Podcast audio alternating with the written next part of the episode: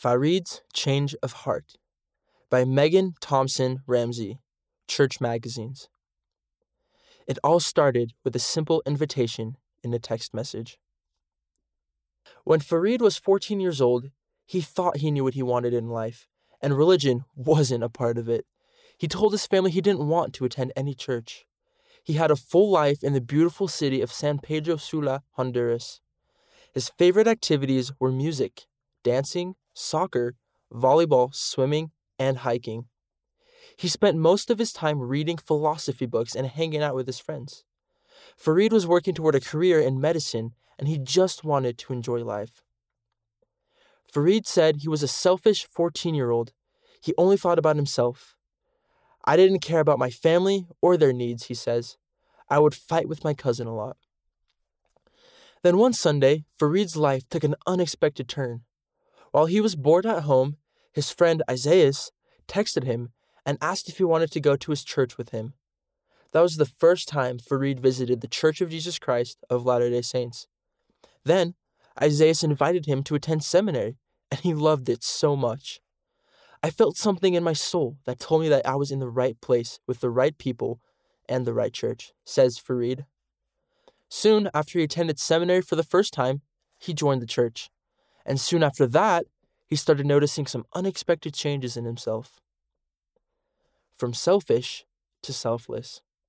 Farid says, I went from an immature 14 year old who only wanted to be rebellious to a young man with eternal perspectives. My family noticed too. Farid stopped fighting with his cousin. Instead, he now tries to find ways to serve him, such as making him lunch, cleaning his room, or asking him if he needs help. But in spite of the positive changes in Farid's life, some of his family members were upset when he first joined the church. I never let their comments change my opinion about the church, says Farid. I'm very grateful that my faith never stopped. Instead, it grew more and more. My family now accepts my beliefs because they've seen my example and how I've changed. There have been other big changes in Farid's family as well. His mom is now taking lessons from the missionaries and she wants to be baptized. Heavenly Father promises us that when we put in the effort, we will receive blessings, says Farid. But he has his timing. It has taken almost four years for one member of my family to want to get baptized. It hasn't been easy for me. I've been tempted to think that the church is false. But when I've asked Heavenly Father about the truthfulness of the church, I've received my testimony, which keeps me strong. Forever families.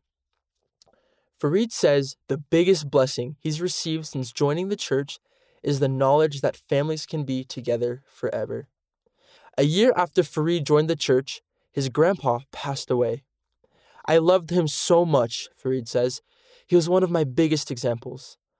I felt really uncertain about where he would go in the next life. One of his friends at church talked with him about the plan of salvation and how he could do the temple work for his grandpa. Farid started working on his family history and he went to the temple and was baptized for his grandpa. I have faith that when I die and pass through the veil, he will be waiting for me, says Farid. The Lord's work doesn't end in this life. I know now if my grandparents or parents pass away, we have the chance to see each other again in the life to come. We will be an eternal family endure to the end. Many youth in Honduras deal with the challenges of being surrounded by drugs and gang activity. Farid finds strength in thinking about the blessings that come from keeping God's commandments. Focusing on those blessings helps him to endure.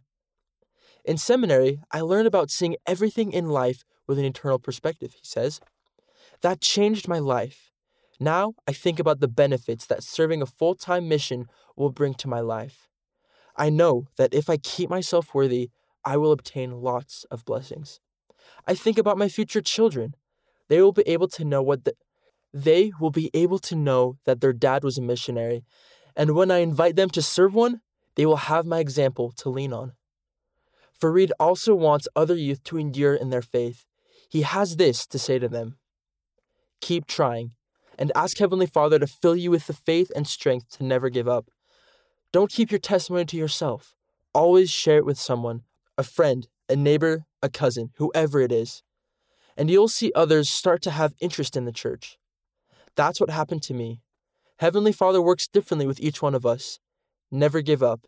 Endure to the end, and Heavenly Father will give you your reward in due time. Read by Enzo Patello.